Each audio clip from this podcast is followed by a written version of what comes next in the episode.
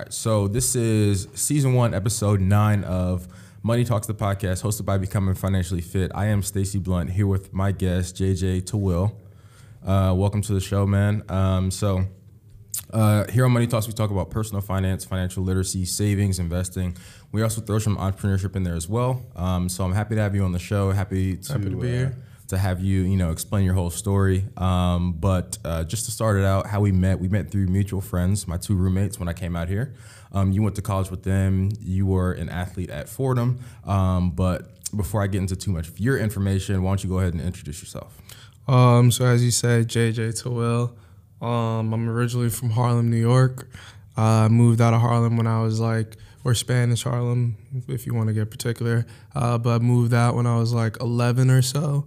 Um, and moved to Long Island, a place called Hewlett's on the South Shore. It's kind of like Long Beach, Oceanside area. Those are the popular areas. Um, and I moved out there until college, where I went to Fordham, and I played tennis throughout my whole youth. I played all sports, like as a kid, like basketball, baseball, a little bit of football, soccer, swam. Fuck, I did judo too. I did the whole bitch. Um, but then as I got older, I stuck to tennis for a funny reason. But um, and then played tennis in college at Fordham, studied finance, um, or majored in finance, specialized in value investing, and got a minor in economics. Um, and then yeah, became a real person. right. Psych.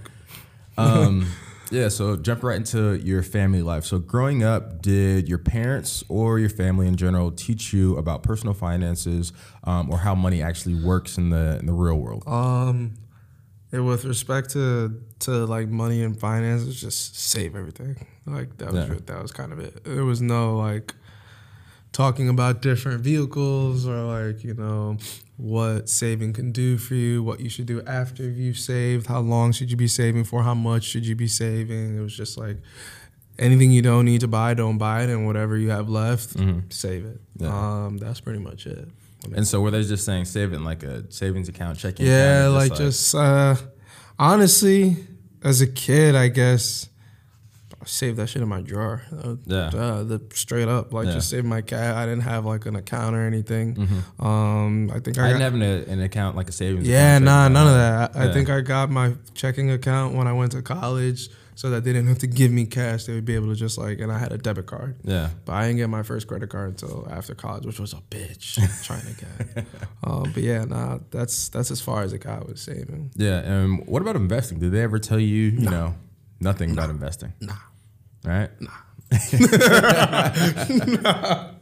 nah, I mean my dad. My it's funny though because this is fucking thing about some finances. Now my dad was a commodities trader. Really? Yeah, my dad used to trade natural gas and and oil like in New York Mercantile Exchange and what like, you know, you know the movie Wolf of Wall Street, where the, he's on the boat and, the, and fucking those buildings right there in the financial district and the seaport. That's that's where my dad used to work. Wow. Um, and he, as a trader, a big part of trading, especially back then, is just like speed and like mm-hmm. my dad's like if you remember my dad, he's like a little crackhead, like mad energetic, like tough little dude, and he didn't really know how to trade commodities because like he like understood macroeconomics and OPEC and stuff like that. He was like a like a day trader kind of thing off of like analytics and like feeling like the market and knowing when it's gonna go down. So it's funny that he had a job where you would think or you could approach it from a very like intellectual like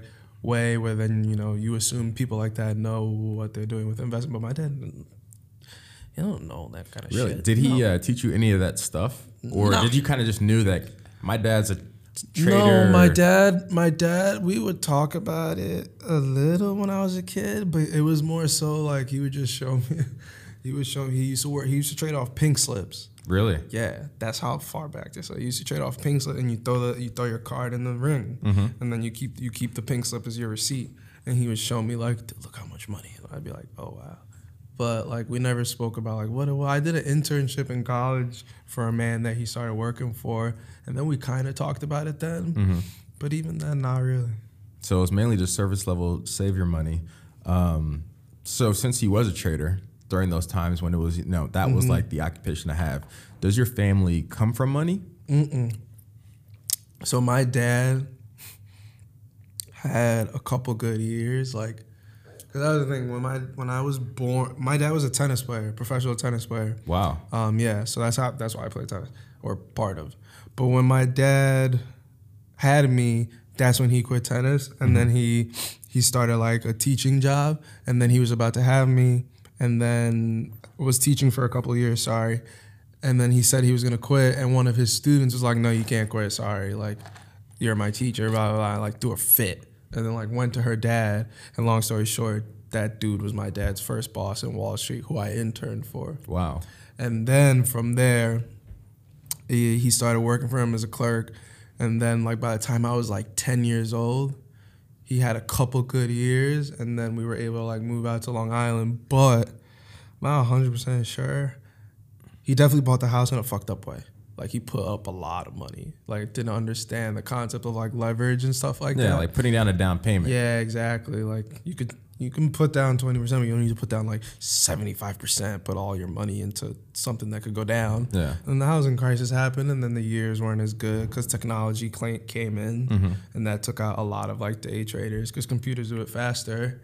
So you can even ask my sister. Like we just grew up in a pretty nice house, but that was it. That was Like, it. yeah, it was Yeah. like we ate in every night, and I walked my ass to school.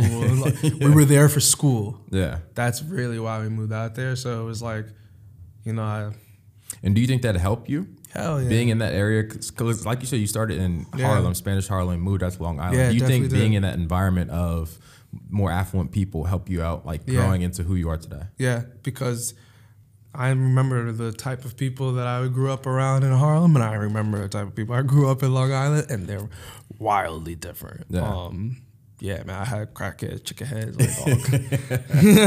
Yeah, Um, New, New York then, yeah, streets, man. Yeah, yeah. And then Long Island, like, I didn't appreciate it as much as a kid, but like, I went. Some of my friends' parents and some of the kids that I went to school with, their parents, there were some bad motherfuckers that I went to school with, Yeah. like their parents, Mm-hmm. Like very established, like businessmen, lawyers. Like Donna Karan went to my school, like DKNY. Yeah. Um, yeah, we have some affluent people. So Was it a private school? Nah, public school. Public school? Just in a Uh, nice Texas, area. Yeah, it's a good Okay. area. Yeah. yeah.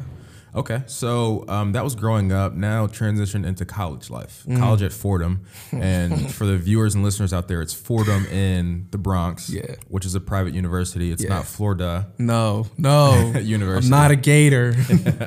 They always ask that. Um, so you were talking about your um, your dad was a professional athlete, and you were also a student athlete um, and a business school student. So, um, how did you finance college? Um, because Fordham is very pricey since it's uh, a private school. yeah, uh, debt, shit, debt, and a little bit of scholarship money. Um, hmm, I guess my, I kind of knew that I wanted to be in like business and in finance, mm-hmm.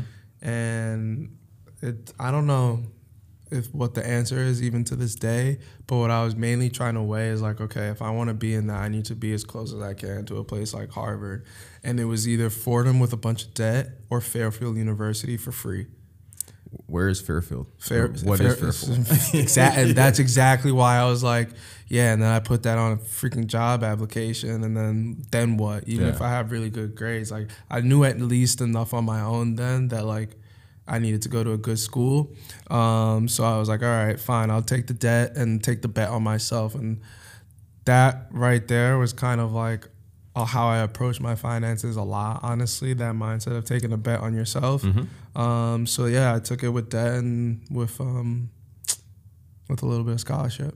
And how much was it per year going to, To school there, Yeah. um, like everything, like my f- eating and Yeah, all that, every- all uh, everything, sixty five. Sixty-five a year. Yeah, That's pretty pricey. It's Was it- wild. and then with your scholarships, what did it total? uh, pff, I got I got fifteen a year, so fifteen times what? That's sixty. So what? like o- over two hundred fifty thousand. wow. Wild. And you're still paying that back right now. Hell yeah! you crazy? All right. So now let's talk about your transition from being a student at Fordham, knowing you have this debt that you're going to have to take on, into um, getting your opportunity at then Morgan Stanley. I gotta get the highest paying job I can get. Yeah. Um, that was it. and you know I wanted to. I did. I was trying to do real estate Mm-hmm. at the very end of my college career. That was when I figured out because the way it worked was I got the job offer and like the opp- job opportunity, and I was like, it's Morgan Stanley, and the name sound fancy, so let me go do it. Mm-hmm. Yeah. And then as Did you I- know what you're going to Nah, be getting yourself not into? Not really. Like I knew it was fundraising, and I knew it was like some somewhat marketing based, and like that it was like sales oriented. But I wasn't actually going to be a salesman. Mm-hmm. But what I did know for sure was that I was going to be somewhat in the real estate realm, Mm-hmm. and I was going to be at a dope company. So I was like, you know what? Let me just go here. It's a good name, which I think is the most important thing to to seek Yeah. coming out of school, and then I'll figure out how to get to like the heavyweight place once I get there. And so off camera, we were talking about um, internships. Mm-hmm. When did you first start doing those internships? Because mainly to get those jobs at like a you JP. Morgan Yeah. or Morgan Stanley, you yeah. Mm-hmm. have to do internships, right? So I actually, my first internship out of college, like I said, was for that dude that my dad used to teach tennis to his daughter that he worked for, and it was just like a trading thing. So it was stupid. It was like twenty kids. They split us up into two teams, and we had to come up with like an investment thesis. Mm-hmm. One one commodities base and one stock base, and then like we had to like give a presentation at the end of the summer, and and then actually we got ten thousand dollars to invest, like real his real money. Yeah. the guy, yeah, he's really wealthy. So he gave us ten G's, and whoever had the biggest return, you won, and then we all split the money. Really? Yeah. Who won? Uh, we did. Fuck that shit. Uh, um, what did we choose? Oh, uh, we did. What's it called? Johnson and Johnson. Oh, really? Mm-hmm. Okay. So so you did that. Uh, That was your first That was internship? yeah. That was freshman year. Sophomore year, I did an options. I did an options internship at like one guy that my dad used to work with. Mm-hmm. His son had a, like an options company, a trading desk. They were brokers, and it was fucking like they would fucking fuck around. like it was just a they, they, think about like frat Ch- Brad Chad, but Yeah. like from New Jersey. Oh wow. Yeah, it was really funny. Um, they were really cool though. Uh, and that was kind of like whatever. And then my junior year, I had another one of them where it was like not very like it's not nothing institutional. They're all family and friends, basic bullshit. Yeah. And I put that on my resume, and then you know I had a good recommendation to Morgan Stanley. He was an, he was an MD and had been for like ten years. Mm-hmm. Oh, wow. And I met him through tennis, so that was kind of like how I got in. And Mm-hmm. then you know Black and Fordham and tennis and had some internships, and I bullshitted like what I actually did and Mm-hmm. just studied a lot before my interviews, and then that was kind of it. Okay, and so you did two analyst programs, right? So I remember we were talking about that a while back. You did two analyst programs. Um, the second of which was investment banking related. Yeah. Talk about the first one and then how you transitioned to the second one because usually after the first rotation, you Yeah. would go into something like, um, uh, like an associate role. Yeah, yeah, yeah. Okay. Um. So yeah, my first job was fundraising. Essentially, Morgan Stanley has in-house private equity funds. So they have one in real estate. They have one in general private equity, like buying like you know a paint company or buying Burger King. You know, like taking that private. That's a private equity company. Um, they had energy private equity, so like investing in oil tanks and like companies that I don't know, like they did all kinds of crazy shit and bought land and rigs and stuff like Really? that. Yeah, it was wild. Then they had infrastructure um, funds, and that's like a bridge. Or one cool project that they actually did was they bought like a portfolio of Chicago city parking meters and like Really? optimized the parking meters and like increased the like that shit is wild. It's crazy. So what these dudes like get their hands on, um, and I used to fundraise for those. So like Okay. essentially market those funds to. Big pension funds, right? They take, you know, you you give They're to your pension, you give yep. to your pension every year, and then you it's supposed to be a bigger number than what you gave, and then that's the type of we try to get that money. Um, so shit's taken very seriously, and then we would dip, give it to rich people as well. So like if you were a private wealth management um, client of Morgan Stanley, and we only sold to Morgan Stanley for wealth management. Um, we didn't. See, other banks will sell to like Bank of America Yep. and Citi. We only sold to like our clients, and I used to do fundraising for them. Um, it was all right. You know, it was a lot of marketing materials and presentations, not very analytical. Yeah. Um, as much data as I ever dealt with was like, okay, if we're trying to figure out who we're going to reach out to institutionally, it's like there's 100 investors. Out of the 100 investors, 75 of them allocate to real estate. Okay. Out of the 75, 50 of them have allocated all their money. Out of the remaining 25, these are the ones with the most money, who relationship, you know, kind of like breaking it down like that. Um, so, in terms of preparation for them, my second thing, which was investment banking, um, and the, before I talk about the job, the reason why I had to kind of like do another analyst program again and couldn't lateral is because I was not prepared for that job. Um, it's actually funny. So I interviewed for it twice. Really? Yeah, I interviewed for it. so I'm as soon as I got to MS, I knew that I wasn't fucking with that job. So I started um, Networking. networking Yeah. right away, and I met this black kid, super nice kid. Um, his name's Stephen Breeden. He's a fucking animal.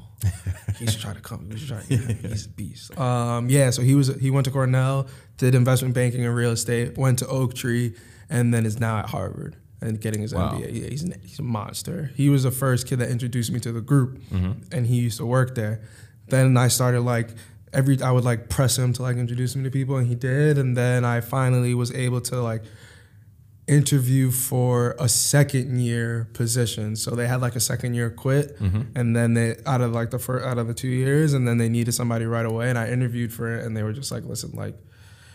We can tell that you don't really know like anything much about this stuff, and if you're gonna be coming in as a second year, like you're gonna get burned, and we need somebody that's gonna like be Step an in and animal, go, yeah, like and it's like it's bad for you, and it's gonna be bad for us, and it's like trust me, you don't want it because we don't have to want to fire you and all that. And I was like, all right, fine. Shit broke me. I was pissed because I thought I was gonna get it, um, but I didn't. So then I finished again. So I did that in the summer of 2016, and then in the winter of 2016, I did an interview to be like with college kids. Yeah. To come in as a first year And you had already been working for it. Was it? for two for it was about to be two years that summer. Wow. Ju- and you had to restart because you knew you wanted. It was like that or business school. yeah. And that was the only way I was going to get into finance because no legitimate private equity shop was just going to hire me because I had, had no private equity experience or banking experience. Or, and then if they were to, to hire me, it would be because it's a shitty place, which I don't want to be at. Yeah. So it was either get a banking job within MS because like I'm already here and it's a great bank, or go back to business school and I was like I'm not paying for that shit. so I was like, all right, I got to get this job. Um, and I was able to get it the second time I interviewed, which was winter of 2016, um, after getting denied in the summer of 2016. And then I started in the summer of 2017. So I actually had the job while still working. And then I just kind of told them after they gave me my bonus. Ah, okay. So then you talked about your bonus. So now, how much were you making those first couple years? Um, The as a- first two years, the first two years as an analyst, and then how much were you making then when you switched over to investment? um, I was making six figures. Mm-hmm. And then I was making even more than banking. Yeah. really? When I you mean, switched to investment banking? Yeah, when I went into investment banking, I made probably like 25, 30% more. And you were already making six figures. Yeah. Wow. Coming straight out of college. Yeah. So that helps, right? Yeah. Fighting some of that uh, college Debt. loan debt. Yeah, yeah. And and I pay so with my debt I make sure to at least pay the minimums to not incur interest. I just pay what you know, like to not have the interest build up on the loan. I pay whatever that minimum is to like not have a balloon. This way, it's just like it is actually going down. Because sometimes if you don't pay enough, then they ding you. If you Really? don't, if you don't meet a threshold. I did not they- know that. yeah, I'm lucky meet- enough to not have any. So yeah, pff, fuck you. If, they, if you meet a threshold, they ding you, and then it ends up being more. But if you pay a certain amount by the end of the year, and then you split it up into twelve months, it goes down. Okay. So um, there are usually three tracks when you're investment banking, and that's what your second role was. So you did that for about two years, and then at the end of that, you can do one of a couple different things. You can either try to move up to the associate rank, mm-hmm. which you have to interview for. Mm-hmm. Um, you can go to B school, like you said, you you weren't trying to do that, or you can go private, mm-hmm. right, into private equity or some type of startup or something like that. And so you chose the latter, and you went to WeWork. So explain the process of when you were, you know, thinking about what you should do next, as far as should I move up and try to become an associate? Should I do should I do business school? Or, You know, and how did you start to meet those people like um, the startups like WeWork? Yeah, and, and yeah. other companies? Um, well, I knew I didn't want to be an associate because I knew what their lives were, and I was like, definitely not. Yeah. All an, asso- an associate is worse than an analyst because as an analyst, you at least don't have to deal directly with the VP's bullshit. Unless you have a VP that's a real asshole and that will come give you heat as well. The Yeah. heat is supposed to be taken by the associate because the associate tells the analyst what to do. Mm-hmm. So a good VP knows that it's probably not the analyst's fault. I have a dumbass associate. Yeah. So being an associate, you have to make sure that the guy underneath you is not fucking up, and then you got to make sure the guy above you doesn't want to fuck you up. And I was just like, yeah, I'm not doing that. And then on top of the job and the hours, like I was like, it's not worth it because they make good money. Yeah. They make comparable to like what private equity guys do, and and it's a little bit safer too because it's a 'Cause it's you're like in the company It's and- yeah, it's fixed and it's not so performance based, especially when you're down there. Yeah. You know, when when you go to private equity, everybody feels it, no matter no matter your rank. Everyone when the company gets paid, everybody gets paid. In banking, the company can like the you know, if they made 10 million instead of 20 million, the guys at the bottom will still kind of be normal. They won't Yeah. take it. It's the guys at the top that take a big hit. Mm-hmm. So I thought about that, and that was kind of like what was like making me like, mm, maybe I should stay. But then I was like, yeah, hell no. So then, so that was that one. Business school, I was like, yeah. And people telling me they're like, listen, Fordham's great. Morgan Stanley for four years, black, Dominican, Spanish, this one, that one. Like you could totally go to a Harvard or a Wharton. I'm like, bro, I really don't want to take the GMAT, man. Yeah. And I don't want. I That's what it was, I don't want to study for it. Yeah, I really think so. And and then also the on top of that, like The debt. the debt because okay, what it what it what what it more so was not the GMAT is I knew I had to bust my ass because the only reason the only way I could go to school and not have to pay for it is if I got above a 700. And that's no easy feat, and I suck at standardized tests. So I know that about myself, and then I'm like, while I'm in this private equity job to study for my GMAT, like oh, would be tough because Yeah. it's hard already. Um, so, I, but I've been, I've been thinking about taking it blind and see how far I am Just from a the benchmark. 700 just to see. And if I'm within like in 100 points, maybe I'd be like, I should study and try to get it and Yeah. then see what happens. Yeah. But if not, then I'll at, least be like, all right, I took the fucking test and I'm, I'm definitely not getting it. So I've been thinking about that. So then WeWork, um, the way it works with recruiting, so banking, especially like at the major banks, Morgan Stanley, Goldman, JP Morgan, maybe BAML, like guys like like those guys get them too, but like Yeah. the big big recruiters like CPI and HSP, like all these like they make millions of dollars. These fucking recruiting firms, but um, they go for like the Morgan Stanleys and Goldmans of the world. So I had interviews not because I'm that special, but just because I was in Morgan Stanley investment banking. Blackstone, Apollo, Rockpoint, um, Gick, everybody, all those dudes. All the PE shops. yeah, all the PE shops. And at some point, I was like, yeah, nah, I'm good because a lot of those places are sweatshops. And, you know, I worked really long hours, especially my Yeah. second year of banking. And I was like, you know what? I, this shit's not sustainable for real. I don't even like it that much. So I don't know if I could keep doing this like this. Um, so, you know, but then there are some private equity shops where the culture is just very different. And that's the thing, right? Blackstone. The reason why they have to work, they work so much is a lot of appearance. Because like those dudes have like, I don't even know how much money they have. They have like a hundred billion dollars to invest. So they, like They for can them, pick any deal. Yeah, for them to make money, it has to be like they have to. You got to spend money to make money. They got a lot to spend. Mm-hmm. So that's why like they just throw spaghetti at the wall all the time, like just looking for a bunch of shit to do because they need to. Yeah. And I so I was like, I don't want to be at a place like that. That's too Did many you interview hours. there? Yeah. Okay. No. no. I was just like, yeah, this is not for me. Um, and then you start looking at the other PE shops that have like five billion or four billion, and it's spread across like seven funds, and like there's like, you know, seven hundred fifty million more to invest, and it's way more like humane. That kind of lured me in, so I started interviewing at a couple places like that. I made it far one of them to the last round, a place called Rockpoint out of Boston. Some bad motherfuckers, those dudes, man.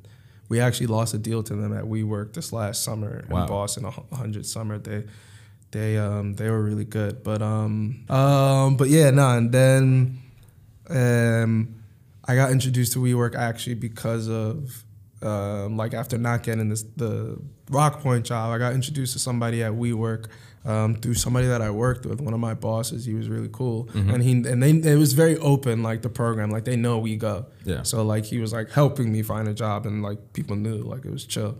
Um, and he introduced actually his girlfriend.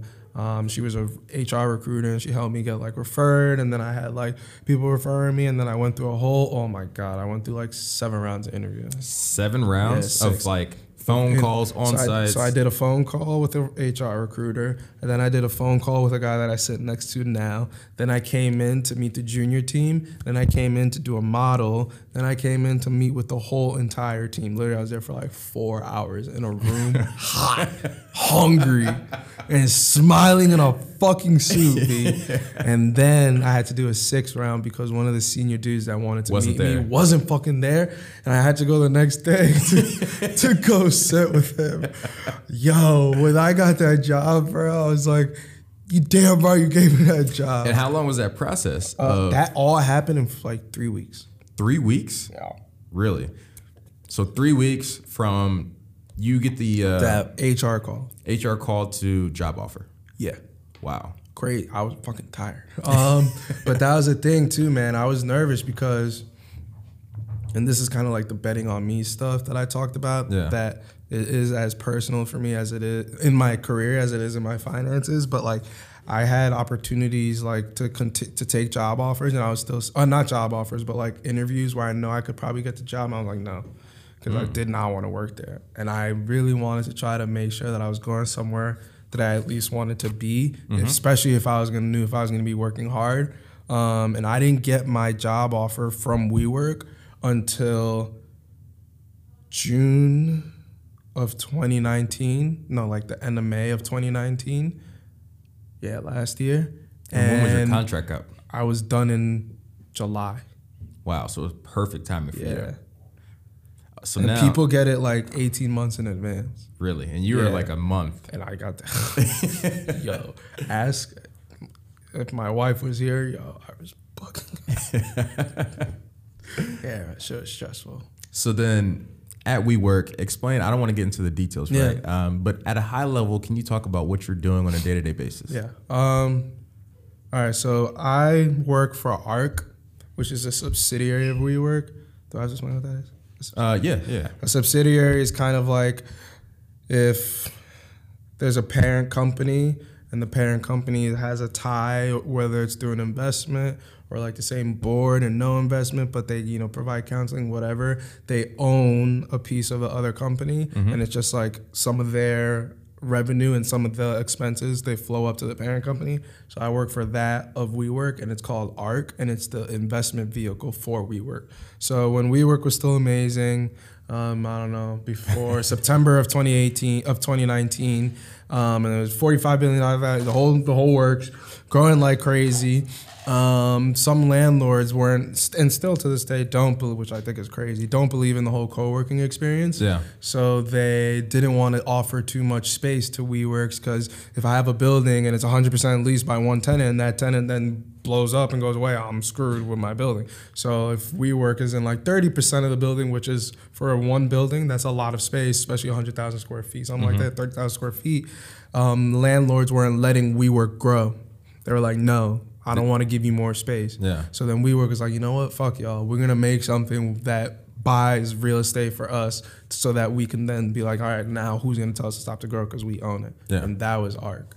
Okay. And the separation there is that we have our own third party capital. So our money that we use to invest is from like investments that Institutions. institutions like that's who we go out to fundraise and then the WeWork investment is like I don't know venture capital funds and all that and then separate boards everything like that the reason why we're somewhat tied is we WeWork put up like I don't know how much money but a couple of million dollars of seed money for when we Ah, first start started ARK to- and yeah. then that's and the whole point is for us to buy buildings on their behalf so that they could be growing but then the world blew up and then we couldn't buy buildings because then they were like we're not growing anymore and then now we've been starting to try buy buildings but it's actually been a little bit tough because so when you buy a, a house right you take out a mortgage Yeah. and when you take out a mortgage you get a rate and based on your credit rating Same Oh, based on your credit rating, you get a mortgage. The rate, and yeah. there you go. So it's the same thing with a company. When we go to buy a building, it's like we're we work for ARK, and even though our, we have money and we're straight, if our business plan is to put in WeWork, and we go to a you know to you for a loan, and you're like, wait. You want to buy this building so then you can go put WeWork in there so that they can then And- go and bankrupt and then the so that we're yeah. fucked. And then they're like, okay, fine, I'm gonna give you the money, but here's a fat interest rate on your loan to pay me for that risk. And then once the debt on a deal gets too expensive, we can't do anything. Yeah. And we can't do the deal because the deal becomes too expensive and then it affects our returns too much. So for like from August when I started to like September, it was like August oh, of 2019 when you started. Yep. yeah, it was like dope. And we were like, huh? and then September happened. And then from like September till honestly a month ago, we didn't do no really acquisition. We haven't had a deal since August of last year, which is a pretty long time. And so, so you joined WeWork shortly before they announced their Yeah. IPO, right? Yeah. Um, the IPO later goes on to flop, which I can imagine from inside was probably Mm-hmm. crazy. Um, so what was like? What was going through your mind at that point? Like, because I know there were a lot of layoffs in the news. Um, yeah. And a lot of things were going on. What? What? And you had just gotten married. or- Yeah. Yeah. I knew I was fine because, like I said, we're third party capital. okay. And they already told us, like, yo, if things ever like really went sideways, um, it would probably just get spun out. Ah, and okay. then just turn into something that like was its own sustain because as long as you got money your business is sustainable so we had the money Mm-hmm. so i wasn't that worried i mean there are and i don't i don't think we had to worry about this but like if things are really bad and you're not spending money like investors do have the right sometimes baked into like the, the contracts to take their money back really. yeah you can do like you when you when you When, it's you, not being invested. yeah, when you yeah exactly when you put up a billion, say I'm gonna give your fund a billion dollars. You know they don't just get a billion dollars like in one day. It's like we've pledged, and then you draw on the money like as you start needing it and using it. Yeah. But you, it's not gonna be there's a checking account with a billion dollars in it. Um. So yeah, I thought about that, but yeah, thankfully it never happened. So you're good. Yeah, we're so how are things now? Uh, You said you're getting back into the swing. yeah, getting back like- into the swing of things. So in that time period, I was doing a lot of asset management, which is like I told you, Yeah, like the explain- dead. explain yeah, the dead. So there's like the people that are actually on the ground. So JLL, CBRE, Eastdil, those are Yep. like those are big like real estate services companies. And one of the services that they provide is property management. And property management is like, okay, if the elevator is fixed, that's who you go to complain to. And that person then goes to the asset manager to be like, yo, we need to spend X amount of dollars to fix our elevators because they suck and people got stuck in them. Yeah. And then that's when I have to then coordinate, all right, we have to get an elevator consultant so that we're paying the best price for the elevator. And then we got to find people, you know, we got to start an RFP process, which is like a bidding process to say, I'm going to be the best person to, you know, find you the best person to make the elevator. It's like a bunch of coordination. Um, and that sucks. I really don't like it. And when you were walking into the door, you didn't think you were going to be yeah, doing any of no. that. Right? Like I thought it was gonna be maybe high level, like observing. Like for example, another part of asset management is okay. You know, in real estate, especially now with like big tenants and like tech companies, they like the whole floor. So when you have a chopped up floor, if you're opportunistic and risky, you look at it as an opportunity to then like sell off pieces of the floor and like okay if there's like this is getting leased out today and then this is getting leased out in three months i'm not going to lease that out and i'm going to wait so that it can all be one big floor and that's a part of asset management as well Ah, okay. and that's more what i was going to be doing and like don't mind doing because it's kind of cool um, but the day-to-day like nonsense that's not cool Yeah. so while for those like months from September till like recently, I've been doing a lot of that. But now we've been getting back into acquisitions and like yeah. looking into deals and like I did like a huge study on Denver and like we're looking into like buying now. It's way more um, exciting and like something that I actually don't mind doing. That sounds pretty exciting. Yeah, it's cool. Yeah. It's cool. It's cool. Okay. Um, and you had a point that you wanted to hit um, about minorities. Um, Ah, yeah, yeah. And discipline. And you were talking about how important discipline is when it comes to minorities breaking into things like finance yeah, or yeah, banking man. or investment banking, right? So um, I do want to to give you a, a little bit of time to talk through that process um, about your personal journey, Mm-hmm. and then for the viewers, the minorities out there, you know, who may want to break into finance, what they should do and how they can stay disciplined. Yeah. Um, I have to honestly I have to thank my dad a lot for that. Like me and my dad, uh, he uh, was my coach. So like we Tennis to- coach. Yeah, my Yep. tennis coach. So we used to butt heads a lot. But like he was waking my ass up at six in the morning, go go practice, go to the match, and nah, tough on me on the court, all of that. So it really prepared me for like criticism at work and like toughness at work. So I had that. I had that discipline, but the discipline that I lacked was like like life discipline and like school discipline and Yeah. like you know thinking thinking ahead discipline like where it's like okay the how I said to you like I'm not just gonna get you're not just gonna get a job because you play tennis I'm like you're like a skinny fucking doofy black kid that like you know can mingle with white people like Yeah. you have to actually like have some substance especially if you want to get to like The high elite- finance. yeah man Yeah. those those boys don't and you know what the black kids don't play either Yes. i'm not i'm by far not the only one there's some gangsters out there some of these kids it's not you know like obviously it's still very predominantly white kids and white people and asian people too fucking even indian people but some of those black kids are out there like that kid Stephen Breeden, bro Yeah. respect man and um if i had to give any type of advice to people it would be like you have to treat if imagine if people treated school the way like some of these kids treat sports Yeah. It'd be fucking animals Yeah. Like, because they're and some of these kids are animals on the field and if you put that much half of that much effort yeah if you put half of that effort into like actually like paying attention and and that's the thing we're not taught to think that way you know Yeah. like it's it's mainly a thing where you go, you do your hours in school, yeah, and you go home, and, and- then you try yeah. to avoid all yeah, of the work. nah, it's not how it's supposed to be. Like I was really lying to myself and kind of like avoiding the grind. And you know, that's the thing. This just starts early, man.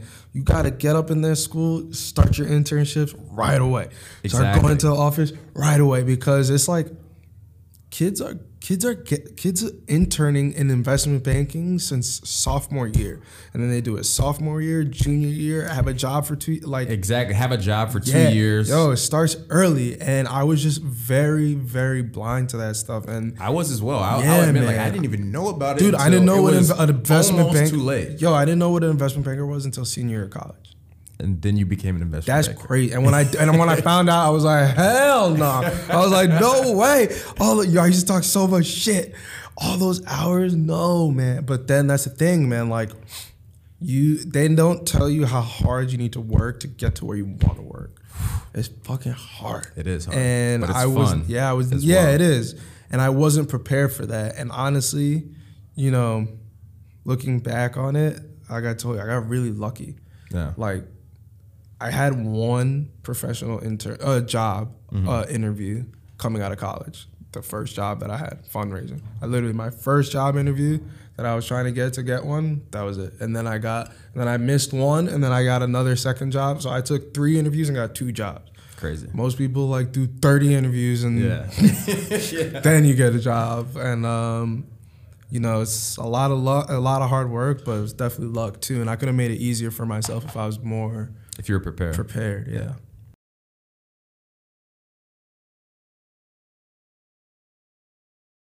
And that's that's the thing. It's we have to own our own businesses, and that's why I was talking It's to you about, about college. Yeah, yeah. that's why I was talking to you about college. You don't have to go to college to own a business. Straight Not up. at all. No, you just got to be really, really good at what you do. You know, this is this is what I wanted to touch on. I was sitting with my my godfather. Never, I don't. He went to college, but I don't think he ever graduated. And that motherfucker is one of the smartest people I know. And he had he has me thinking in this way now that I'm really trying to take and with all the institutional experience that I've had and Yeah. like fanciness, whatever. Like I could put on a suit and like not Yeah, seem, like- you know, yeah. like yeah, like multiple face kind of thing. Um, and if I could take the way he's teaching me to think now and put that in something and find something that that's what I'm trying to do next. But the the thinking is like, think about this.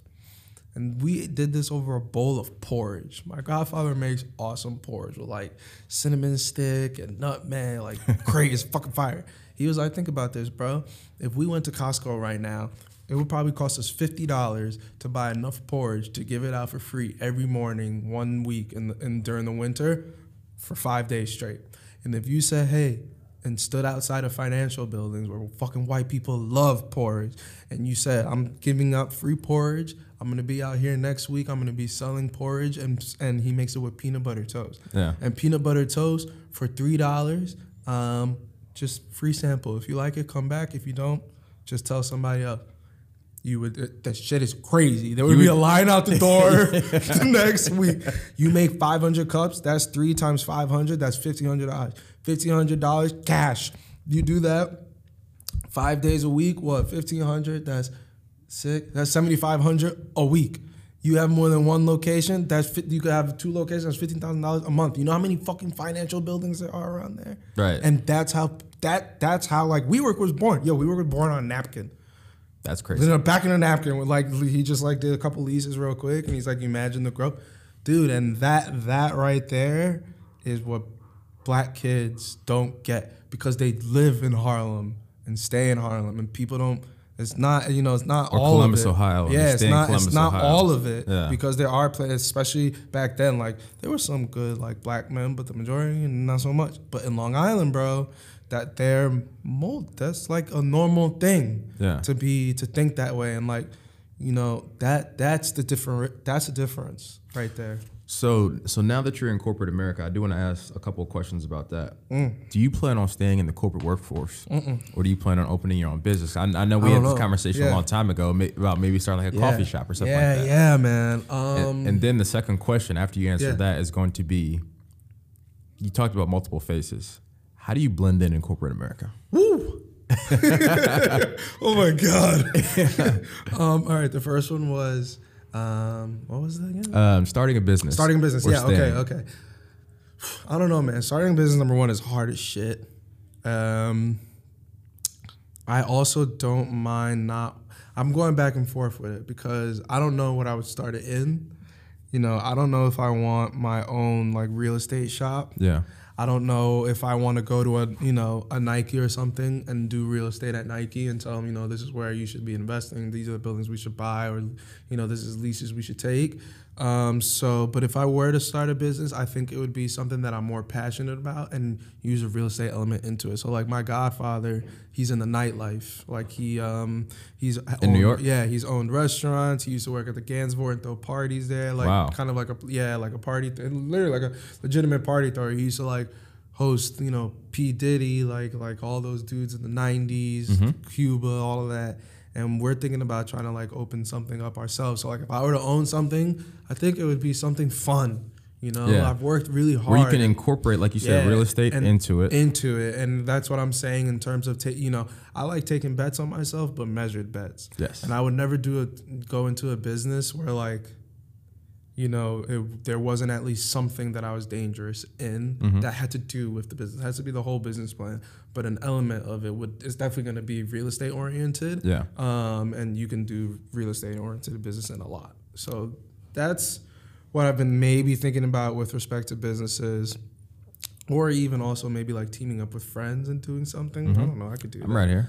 But yeah, exactly, Yeah. team up with for like I, I have mean- a, I have a friend right now that started actually he started a um, consumer packaged good business where he's like a middleman for like artisanal like you know this dude is making cereal bars in his fucking farm Yeah. and like And he wants you to know get it out because there. organic you know people like organic shit and like healthy lifestyle stuff and you know so he has something like that but you know you never know you never know I'm trying to be open minded, and that's that's the way. Like I know my brain goes in. A Yeah, mine too. Yeah, in a million directions. I have so many different thoughts, and that's why, Yeah, like, I literally I try to either write something Yo- down or shoot yo, a text out. I have to fucking put in my calendar to like call people, to email Me people. too. Like it's, I'm tired. You know, like yeah. I, my wife is funny. She's like, you can't always be tired. I'm like, no, I'm not physically tired. Like my, I'm mentally I'm tired. Yeah, it's very I'm taxing on you. tired. Yeah, man. And like thinking of the next move, and because that's the thing, it's momentum is a bitch. Yes, It's it's either really Starting really out, good- oh yeah, my bro. God, the grind it's either, is- yo, and that that slope pushing that ball up the hill is way longer than the drop. Yo, and you know you work, you got to work really hard, to, but it just takes one it just takes one bad, opportunity, yeah, bad, good or bad, good or bad, to change the trajectory. fuck up everything you were just working on. Yeah. So on trying to be real calculated with start, especially starting a business. Mm-hmm. I won't lose all my fucking money. Exactly. You know. 'Cause you can. You hear that all the time. Yeah, like Yeah, I, start, I- I failed in think about- business. Yeah, Majority of businesses fail. It's true. I've had the opportunity to do two that have been successful, yeah, but that's just because, like you said, like I put the time and the effort yeah, and like have to. everything into it. Yes, and that's the thing too. That's how I feel about investing as well. Like people ask me all the time if I invest. I say no, I Really? don't. Um, nah, I mean I have like I have my four hundred one k, Yeah. but other than that, um, like I said, I'm taking the bet on myself where I don't need to do that. Okay. I- you know, um, before you get into your, your financial picture, t- Uh-huh. I want you to answer that question. Ah, how, how do you blend in? America yeah, thing? How do you blend in in corporate. America? Um, I play tennis, man. So you know, and it's funny. And you too. lived in Long Island. It's funny. It's like, how did I blend? You know, what's even a funnier question is how did I blend in in black neighborhoods? That's that was a thing for Damn. me too because I, because I could blend in so well in like corporate America and tennis because that's what I I also grew up in that. Yeah. And uh, you know, you ever seen the movie like Green Book? I haven't. Uh, th- with the dude like where he drives. Oh, where he's driving? yeah. The roles are reversed. Yeah, the roles reversed. Um, there's a scene in that movie where he's like, if I'm not black enough for them and I'm not white enough for them, then where do you fit in the middle? And I feel like there's a lot of people like that where like, you know, they live kind of in the two worlds kind of thing. Yeah. They make movies about that kind of shit all the time. Yeah. Where it's like, even in I would say myself. Yeah. what's, the, what's the name of that movie with fucking T.I.? Where, where his girlfriend, Atlanta- or, yeah, uh, Atlanta, ATL. ATL, Yeah. like the girl, she was from the other side. Nigga, she's still she's still black. black rich people go through awful shit too. Um, so blending in corporate America, to answer your question, came natural to me yeah. because I it feel was, like just, too, it was like- tennis all over again, and I was always used to blending in because even when I was in, you know, back where I grew up from, and I was seeing old friend or even family that was like still in the ghetto, I could feel like the, like not tension, but fakeness, Un- kind of yeah. like unease, and it's just like, yeah, like. I'm I'm not any different than you guys, you know, because of that. And the same, it's the same thing in corporate America. It's like you always have to smile, like shit like that, you know. Yeah. And I and I've been very used to that because in Latin neighborhoods too, like you know, for example, like things like depression and stuff like ah, get over it, like that shit doesn't exist. So Same thing with in the African yeah, same same yeah, same yeah. fucking thing, same thing. So you know, you have it too good to be you know sad or anything like that. So I was used to also now you know behaving the way I wanted to or acting the way I wanted to, say how I felt, like stuff like that there as well. So doing it in a corporate America was almost like second nature. It's, it's and that's the thing too. So it's They're so gull- right? yeah, they're so gullible. Like they're so typical. You know, it's like they're all not all the same, but like they they eat up the the black poor black kid tennis player. Like they eat that shit up, man. So So you use it to your advantage. man, hell yeah. You have to, right? You have to. You know, somebody asked me that. They were like, "Yo, um, does it ever occur to you that you get jobs partially because you're black?" I'm like, "You fucking right, it occurs to me." I, I, what? I use that as much as I can. Yeah, Yeah. man, because that's the thing. And you know, a lot of people also don't understand that. A lot of the times why I can't see people or go back to my own neighborhood and stuff like that is I'm trying to make money. And the reason why I'm trying to make money is because that I know that's the only way to that's, help. That's where you came from. That's and you that's don't want to to go back to that's that. That's to help. Yeah, and that too. Hell no, I don't want to go back there. At least not to live there, to visit and stuff like. Yeah, of course, my family's there, but I want them to have better. And the only way I'm, I feel like I'm ever gonna make true change is if I have the money to do what I want. Yeah. and that takes a lot of money. It does take a lot of money. So now that we're talking about money, let's talk about your personal financial picture. So you were saying that you really don't invest, but um, because of the uncertainty in the startup space, Mm-hmm. if you were to lose a job due to um, factors outside of your control, do you have a plan in place to kind of weather that Mm-hmm. yeah, storm? Yeah, yeah, yeah. I have I have a. now I have a savings account. um, and I wasn't, you know, in college I was kind of stupid with the stipend money that I got, man. I blew right through it. like straight gone.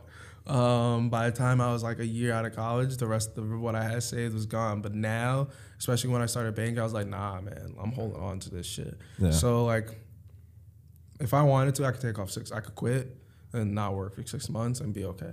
Okay. But- so you do have that emergency yeah, fund yeah, set up. yeah. I have you know I have an emergency fund, and then I have my 401k. But other than that, you know, I save every month. Especially I moved home when I got married, so I'm waiting for my wife to get here so that we can have like, you know, a nice setup and all of that once she gets here. And then I still want some money for after we move in, Yep. so that we're okay. Um, but other than that, you know, I save every month out of my paycheck from you know what I after I pay my bills, I just put it in my savings, Mm-hmm. and then you know as I start to really take strides, and I believe in investing in like companies, like I want to be my own individual. And you're not talking about buying shares. You're No. talking about actual yeah, hard I want to be an accredited investor, Yeah. like a, my own Shark Tank, and I would find Shark Tank people that mm-hmm. would be, yeah that have to like you want to find a coffee yeah, shop that's yeah, saying, "Hey, like we need I, capital." And I, yeah, and I'm the capital. I don't want. I, you know, I believe in the. you don't want to invest in a Starbucks. no, I don't fuck with that stock. No, unless it was a stock market, unless it was a company where I like knew the CEO. Yeah. But other than that, I'm not giving them. Because I mean, when, once you're in corporate America, you kind of see how much money is wasted Yo, and how much money and how lo- stupid some of these people are. Yeah. there's. A lot of stupid people that Oh have their own yeah. companies Yeah. and that are at the head of companies. And I'm 20. You know, I'm not that smart, but like I'm smart enough to be dangerous. And I'm like, yo, y'all niggas really not that smart. Like that's really what you about to do.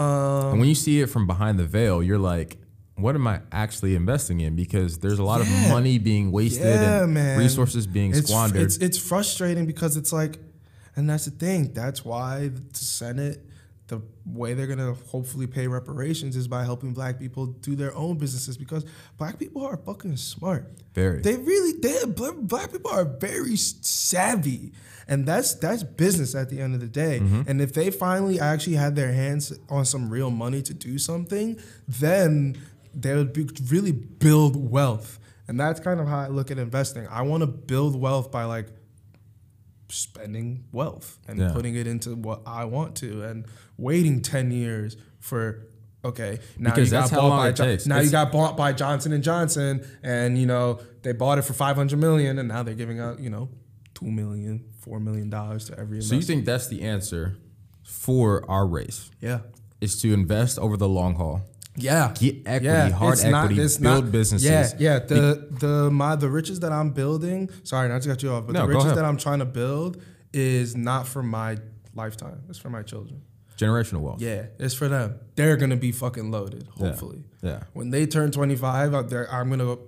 And then they're gonna have hopefully like a portfolio that they inherited from me that is cash flow positive, or just like they got a shitload of money because you know things got bought, the things that I own got bought out, and then here are the Yeah. proceeds laying and building somewhere else now. Like And like for the for the viewers and listeners out there who are maybe thinking about starting a business, how should could should they go about that? that. um, write a badass business plan, bro. Business plan? Yeah, Step one? ha- yeah, yeah. You have to, and and step one ooh, is big, man. You have to know like, has anybody else done it? If they are, how are they doing it? How many people? What's the actual demand for this? How expensive is it going to be? How am I going to most efficiently get what I need? How long is it going to take me to build things? How long is it going to take for me to, to send things? Are people going to come to me for it? Like, there's so many like I would get such a headache trying to start a business right Yeah. now because you have you definitely have that you have to overthink it number one before you go talk to anybody mm-hmm. because it's so easy to lose money that anybody that has half a brain to lend you money or anybody who has money out to lend probably has more than half a brain because if not they wouldn't have the money and if they're gonna lend you that money they're gonna want you to be- solid Yeah. like just cold and know every answer and you can't like you can't fuck that up Exactly. because then if not they're gonna be like all right here's 10% interest on your on your monthly payment Yeah. and have fun starting your business and then and then you're fucked because then they're gonna take your business and do it for you Yes. and that's fucked up and that's that's But that happens in the that's PE distress, space. that's distress Yeah. that's buying distressed companies and Yeah. people make millions and billions of dollars of buying distressed companies that they had a good idea but they were fucking stupid Mm-hmm. and then people buy it and then do it well for them and then Or they put people in place to do yeah it and well put people them. in place for them exactly and then boom Yeah. I, I think one of the things that I tell everybody is take that first step. Just yeah. get started. yeah just get started Like just some, get started sometimes, like you, you were talking about the business plan. Sometimes that'll come over time, but sometimes you just have to take the first step and get started. yeah and yo peop like you said fucking go on YouTube bro Go on YouTube. Go on YouTube. Like, and uh, that's the thing. My my dad's so cheesy, but he's right. Like he has this screensaver that says like if you want something, you get it, and if you don't, you make excuses. And it's really that simple. Like people know to stay in shape, you gotta eat healthy, you gotta go to the gym, you gotta run. The fuck. That's the formula. That's it. if you want to start a business, yeah, I gotta look into shit. You know, like I gotta study shit. I gotta either go to school. Like it's really not rocket science. It's discipline. Discipline. It's discipline. That's what it all comes back That's down what to. is. Discipline, and and the minority culture. Because that's the thing. I told my. I was talking to my mom about this. Minorities are extremely respectful. They fucking you know like for the most part. Yeah. Obviously, niggas be wilding sometimes, and it, that's cool. Everybody does. Yeah. Every every race does, but sometimes you know, whatever. But all in all, like. Oh my God, you're so well behaved. Yeah, bro, you met my mom, son. Right. And you know how many black kids have that? mo- I know he has it. He's Jamaican. I know you have it. You from the guy. She, you know, like my mom's man, and that's like a lot of black moms. So we're very respectful, Mm-hmm. and that's another form of discipline because sometimes people don't deserve respect, and we're still respectful. Crazy, right? Fitting in corporate America. Yes. That's why I came natural. But in terms of the discipline of like self discipline, stay on top of yourself, do what you want, go after it. You know, like pursue your shit. Don't don't talk hot air. Yeah. Not that much Actually do it. Yeah. It's not that much. Um, Even myself sometimes. Yeah. Straight I have to catch myself sometimes. Even where I say- myself. Yo, yeah, yo, yo, if- stop being so fucking lazy. Right. And I Sometimes I just gotta like say Yeah, like I set this goal and I have to do it. I have It to get up. I, yeah. I wake up at five a.m. Yeah, so I set those goals. Sometimes I don't feel like I'm it. I know f- I know you don't yeah. feel like it. uh, You know as well. Like five thirty in the morning, Monday through Friday. yeah. 608 train. Mm-hmm. In the gym by 645, at my desk by 830. Hopefully I catch a 754 train home. That's Monday through Friday. Crazy. By clockwork. So now getting into some of your 2020 goals and your five year plan. Can you talk through that just to you know see what's on the horizon? We're talking about setting Uh, those goals and keeping that discipline. 2020 goals. I want to by 2020 in five years. I want to have closed a, at least a billion dollars of transactions if I stay at WeWork. Okay. That means what? Five years. Each one has to be uh, so each year has to be 200 million dollars. We look at 200 million dollar deals all the time. Yeah. So if I can't fucking close a billion dollar worth of deals in five years, I suck. If I stay for five years. Yeah. Um, definitely like VP, all of that. Um, I would like, I like, I guess from like a financial standpoint, I'd like to be making double what I'm making because that's the thing, especially what I was saying, the difference between banking where it's more secure and private equity. When the fund doesn't do well, ain't nobody doing good. But when the fund does good, and let's say for example, you brought one of the deals that made You brought one of those 200 million dollar deals in. running in money. um, so I want to be able to at least like bring in a couple deals myself. But that's the thing, you know, I'm in an associate position, and that's more like VP level. Yeah. Um, and hopefully I can get there. in, I don't know, two to three years. And then in terms of goals, I gotta get a become a way better writer. Writer.